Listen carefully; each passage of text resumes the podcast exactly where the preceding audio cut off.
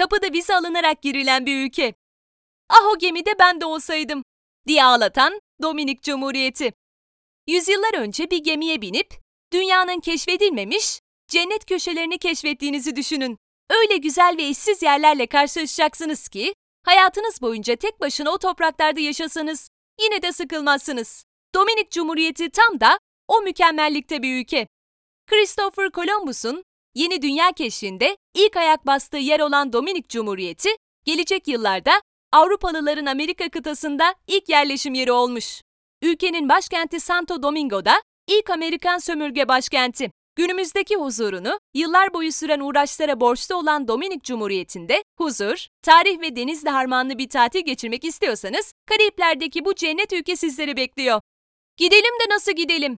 Büyüleyici bir atmosfere sahip olan Dominik Cumhuriyeti'ne Türkiye'den direkt uçuş bulunmuyor. Yapacağınız aktarma sayısı seçtiğiniz rotaya göre 1 ila 3 arasında değişiklik gösterebiliyor. Air France, uygun fiyatlı uçak biletleri almanız için iyi bir seçenek olabilir. Yaklaşık 12 saatte varabileceğiniz Dominik Cumhuriyeti'ne aktarmalar nedeniyle daha uzun sürelerde gitmeniz de olası. Sınır kapısında vereceğiniz 30 dolar karşılığında bu cennet ülkede 30 gün geçirebilme hakkına sahipsiniz. Nereleri gezelim? Dominik Cumhuriyeti, tarihi ve doğal güzellikleri sayesinde gezmeye doyamayacağınız bir ülke. Başkent Santo Domingo'da hem tarihle hem doğayla, Punta Cana ve Cabarete ise eşsiz denizle ve plajlarla kucaklaşabilirsiniz. Eskiden turistik olarak pek ilgiyle karşılanmayan Dominik Cumhuriyeti, günümüzde turizmin önde gelen ülkelerinden ve hiç kuşkusuz bunu sonuna kadar hak ediyor. Santo Domingo'da gezilecek yerler. Yeni dünyanın keşfi ve sonrası yaşananlar, Dominik Cumhuriyeti'nin adeta yeniden doğmasını sağlayan tarihi bir unsur. Geçmiş günlerin izlerini sokaklarda, mimaride hala görebiliyorsunuz. Yaşamayı seven, sevecen insanların bulunduğu Santo Domingo'da tarihe yön veren olayları yaşıyormuş gibi hissedeceğiniz ya da hayattan keyif almanıza katkıda bulunacak yerlerse şöyle.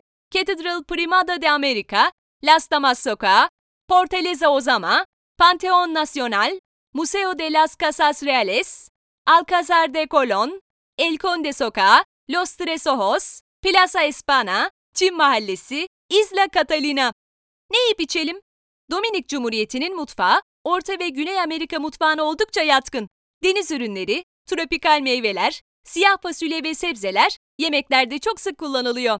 Muz püresi olan mangoyu, kreole soslu yengeçi, habicuela'yı, yerel biri olan president'ı ve çok damıtıldığı için bildiğimiz tadından çok daha hoş bir tadı olan romu kesinlikle denemelisiniz. El Conuco ve Adrian Tropical'ın gitmeyi düşündüğünüz mekanlar arasında ilk sırada olmasını öneririz. Bu restoranlarda yemek fiyatlarının 1870 TL gibi geniş bir aralığa sahip olduğu da aklınızın bir köşesinde bulunsun. Nerede eğlenelim? Müzik olmadan eğlence olmaz. Dominikliler bunun bilincinde ve canlı, çok seçenekli mekanlar sunuyorlar. Jamaika'nın etkisiyle ülkede reggae müziğe ilgi çok fazla. Avrupa'dan birçok turistin gelmesine sebep olan müzik festivallerine ev sahipliği yapan ülkede en önemli festivallerden biri Kasım aylarında gerçekleştirilen Dominican Republic Jazz Festival. Bunların yanında dalış yapma imkanınızın olması da eğlence katsayınızı artıracak bir etken. Nerede konaklayalım? Birçok arkeolojik ve tarihi eserin bulunduğu Santo Domingo'da ulaşım oldukça kolay. Otobüslerle varmak istediğiniz yere kolaylıkla ulaşabileceğiniz gibi taksiler de uygun bir alternatif. Bu durum haliyle merkezde konaklama zorunluluğunuzu ortadan kaldırıyor. Merkezden uzaklaştıkça daha düşük bütçeyle konaklamanız da olası hale geliyor.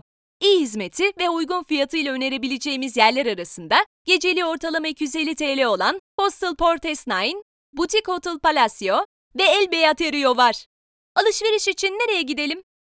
Dominik Cumhuriyeti deyince çoğumuzun aklına ünlü tütün ürünü olan Puro geliyor. Farklı aromalardaki tütünleri tütün satan mağazalardan elde edebilmeniz mümkün. Sokak satıcılarından bu ürünleri almanız çok sağlıklı olmayacaktır. Eğer bir alışveriş merkezine ihtiyacınız varsa Agora Mall sizin için uygun bir seçenek olabilir. Bunları unutmayın. Vizesiz olarak giriş yapabileceğiniz bu ülkede 30 gün boyunca sizin turist olarak konaklamanızı sağlayacak turist kartınızı havaalanından almanız gerekiyor. Ağustos-Ekim ayları arasında ülkede kasırgalar görülebiliyor.